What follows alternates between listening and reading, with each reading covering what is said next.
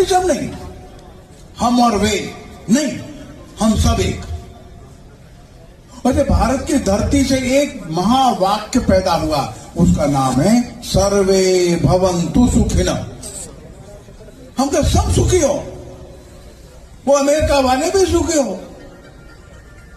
पाकिस्तान में रहते, हमको दिन रात गाली देते। नहीं, वो भी सुखी हो।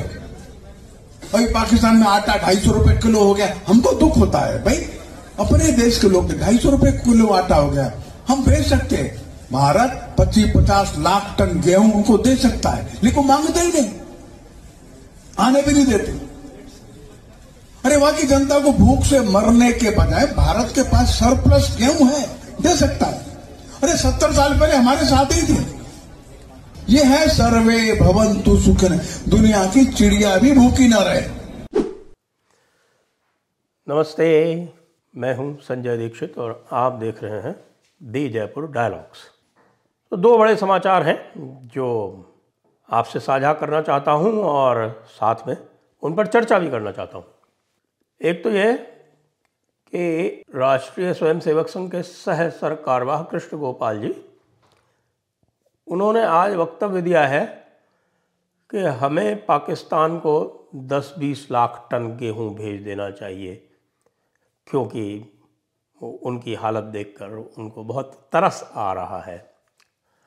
और दूसरा समाचार ये है कि भारतीय जनता पार्टी और उनका जो आजकल सर्वप्रिय संगठन है, जो उनका मुस्लिम मोर्चा है, वह एक फिर से सूफी सम्मेलन करवाने जा रहा है, जो उन्होंने मोदी जी के यानी मोदी 1.0 के लगभग आरंभ में करवाया था, संभवतः 2015 या 16 में। तो मुझे लगा कि इन विषयों पर चर्चा आवश्यक है, क्योंकि चर्चा से ही कोई रास्ते निकलते हैं। पहले बात कर लें हम सूफी सम्मेलन पर तो अब ये वही वाली बात हुई कि आप जो हैं, वो लगातार वही कार्य करते जा रहे हैं। जिसकी कि आपके पूर्वज, यानी कि यदि बात कर लें तो जो पहले सरसंघ चालक थे या जनसंघ के जो संस्थापक थे श्यामा प्रसाद मुखर्जी जी या बलीराम हेगड़ेवार जी तो इससे यह स्पष्ट होता है कि उनकी जो भी फिलॉसफी थी, उनका जो भी दर्शन था, उससे आप बिल्कुल दूर चले आए हैं इस समय। आपको पता नहीं क्यों लग रहा है कि हिंदू जो है वो आपके साथ खड़े नहीं रहेंगे तो आपको जो है इन सूफियों का, यानी बरेलवियों का, इनका तुष्टिकरण करना आवश्यक है।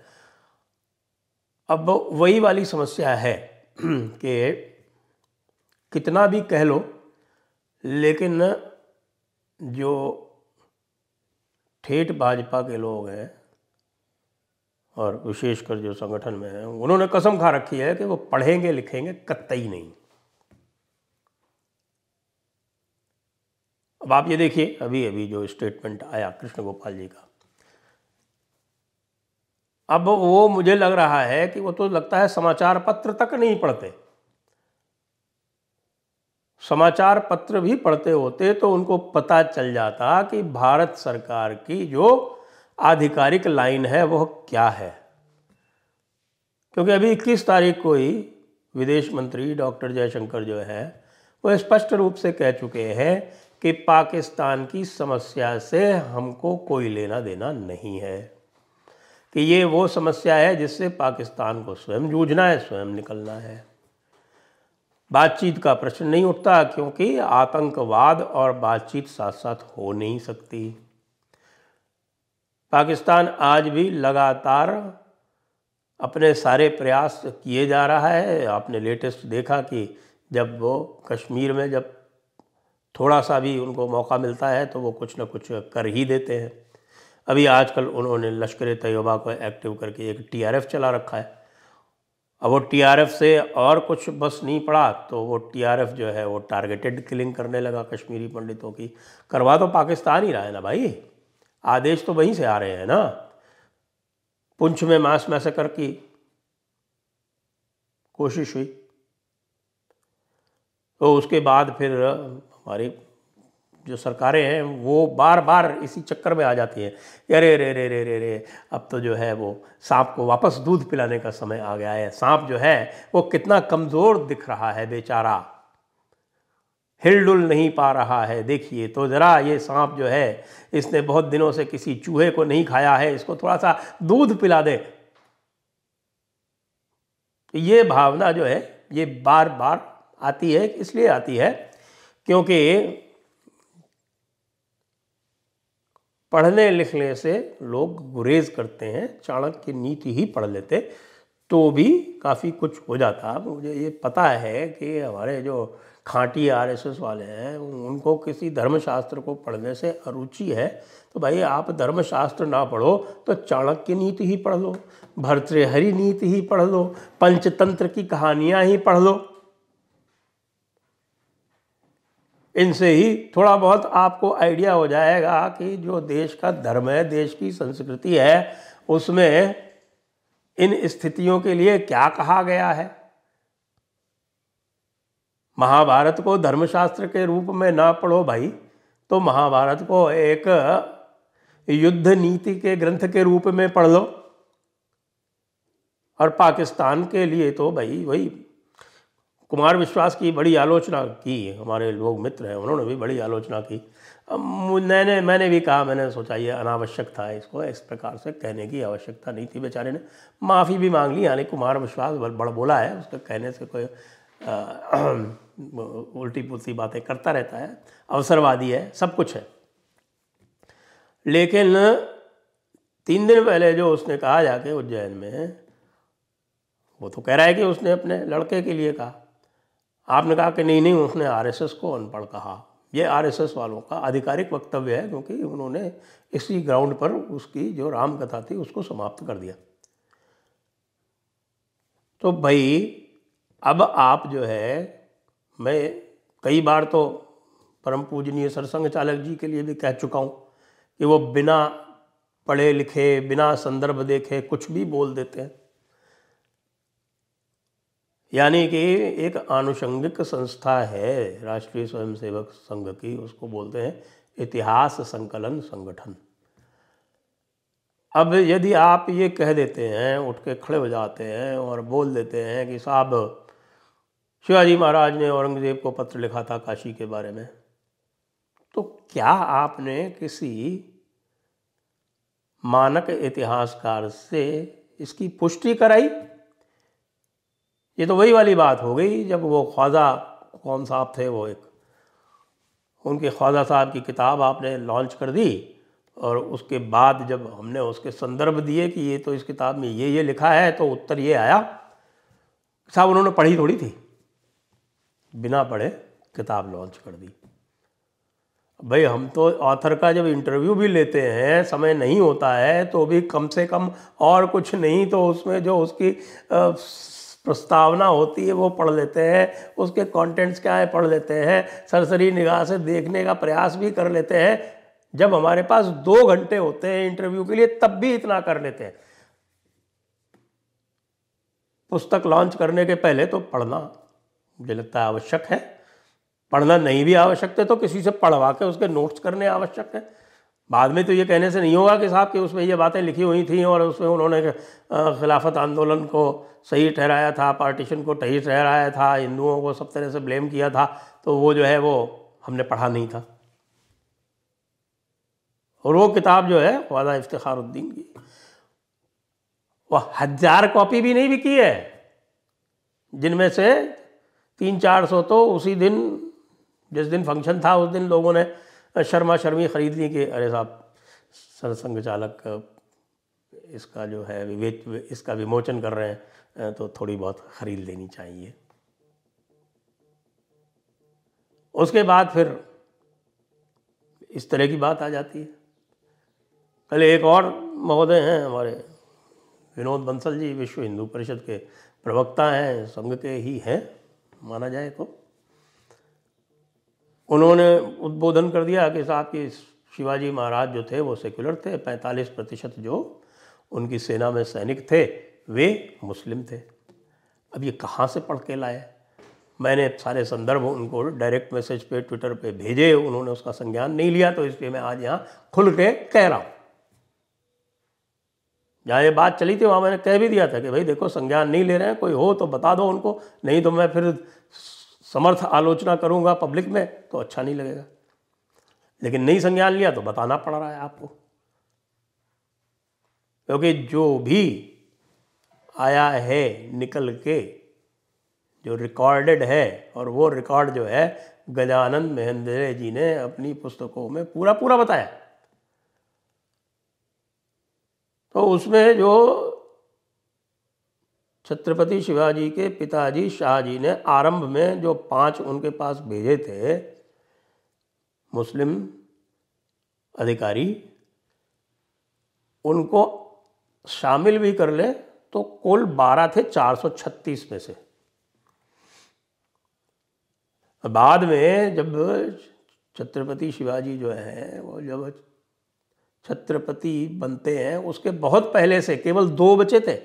तो 436 में से दो जो है, वो शून्य दशमलव चार पाँच प्रतिशत बनता है अधिकारियों में, पैंतालीस प्रतिशत नहीं। और जिस किसी को भी मध्ययुगीन काल की सेनाओं के बारे में जानकारी है, वो सब जानते हैं कि जो ट्रूप्स होते थे, जो सैनिक होते थे, वो अधिकारियों के अनुसार होते थे। सारे अधिकारी अपने हिसाब से ट्रूप्स रखते थे। जो दो अधिकारी बचे थे, उसमें से एक तो वो थे फारसी वाले और दूसरे वो नेवी वाले थे। तो एक प्रतिशत भी सैनिक या अधिकारी नहीं थे, लेकिन वो कह रहे पैंतालीस प्रतिशत थे और हम उसको मान लें। क्यों बार बार जो है ये स्थापित करना चाहते हैं कि कुमार विश्वास जो कह रहा है वो सही है? पंद्रह बीस लाख टन गेहूँ ऐसे को भेज दो जो आप कह रहे हैं ना कि साहब के उसको तो डंक मारना है। उधर वो सूफी सम्मेलन कर रहे हैं। वो सूफियों ने क्या क्या किया है? पाकिस्तान ने क्या क्या किया है? भारत का विभाजन किस आधार पर हुआ है? तो मैं आप सभी महान राष्ट्रीय स्वयं सेवक संघ वालों से ये निवेदन करता हूँ कि भाई आप और कुछ ना करें। तो आपके ही जो सरकार्यवाह थे एच वी शेषाद्री जी, उनकी बड़ी मानक पुस्तक है। पार्टीशन के ऊपर, और भारत टूट गया हिंदी में। The tragic story of partition अंग्रेज़ी में। और उन्होंने जो कुछ भी कांग्रेस के लिए लिखा है, उसमें और मुस्लिम लीग के लिए लिखा है, वो आज भी आज भी भारतीय राजनीतिक नेतृत्व और मुस्लिम राजनीतिक नेतृत्व वो ही कार्य लगातार उसी प्रकार से करता आ रहा है। एक रंच मात्र भी उसमें भेद नहीं है। और इसका जो सर्वोत्तम उदाहरण है, वो इस समय के आपके जो राष्ट्रीय स्वयंसेवक संघ और उनका पाला हुआ मुस्लिम राष्ट्रीय मंच और भारतीय जनता पार्टी का जो अल्पसंख्यक मोर्चा इत्यादि जो ये सब कर रहे हैं वो बिल्कुल उसी लाइन पे जा रहा है। क्योंकि उन्होंने ये कहा था कि भाई इनका तो काम है ये तो पहले आ, आ, कुछ क्लेश करेंगे कुछ शिकायतें करेंगे उसके बाद फिर उसको बढ़ाएँगे और बढ़ा के फिर ऐसी ऐसी डिमांड्स करेंगे, जो संभव नहीं होगा तो फिर बाद में जाके ये सड़क पे दंगे करेंगे। और दंगों के बाद में, यदि दंगों से अपने सफल हुए तो क़वत इस्लाम का नारा लगाएँगे, नारा तकबीर लगाएँगे, और अगर फेल हो गए तो विक्टिम प्ले करेंगे। ये उन्होंने मुस्लिम नेतृत्व के बारे में कहा था। आज भी क्या यही नहीं हो रहा है? क्या दंगे नहीं हो रहे हैं? क्या कन्हैया लाल की गर्दन नहीं काटी जा रही है? और कांग्रेस के नेतृत्व के बारे में क्या कहा था उन्होंने? कि ये पहले पुचकारेंगे फिर कुछ मान मनोबल करेंगे मान मनोबल करने के बाद में फिर जो है ये आ, बिल्कुल बिछ जाएँगे बिछ जाने के बाद में फिर ये जो है वो कुछ अपने आप को ब्लेम करेंगे, बिल्कुल जिसको हम बोलते हैं सेल्फ लोथिंग उसमें चले आएँगे आपके, आत्म प्रताड़ना करने लगेंगे और फिर आत्मसमर्पण करेंगे। अब आप जो सुन रहे हैं, मुझे बताएँ कि ये जो आप देख रहे हैं, जो आज जो बयान आया, पाकिस्तान को आप पंद्रह बीस लाख टन गेहूँ दे दो, ये पाकिस्तान वो है, जब कुछ समय पहले प्रधानमंत्री मोदी जी ने इनको सहानुभूति का संदेश भी भेजा था तो उसको भी इन्होंने स्वीकार करने से इनकार कर दिया था। उनका जो विदेश मंत्री है, वो कह रहा है, कसाई, गुजरात का कसाई। और आप कह रहे हैं कि साहब सर्वे भवंतु सुखिन, सर्वे संतु निरामया। वसुधैव कुटुंबकम अरे वसुधैव कुटुंबकम का पंचतंत्र में ही पढ़ लो। वसुधैव कुटुंबकम को आध्यात्म की दृष्टि से देखना तो उचित बताया है, व्यवहार में लाना जो है, उसको हमारे हितोपदेश में मूर्खता बताया है।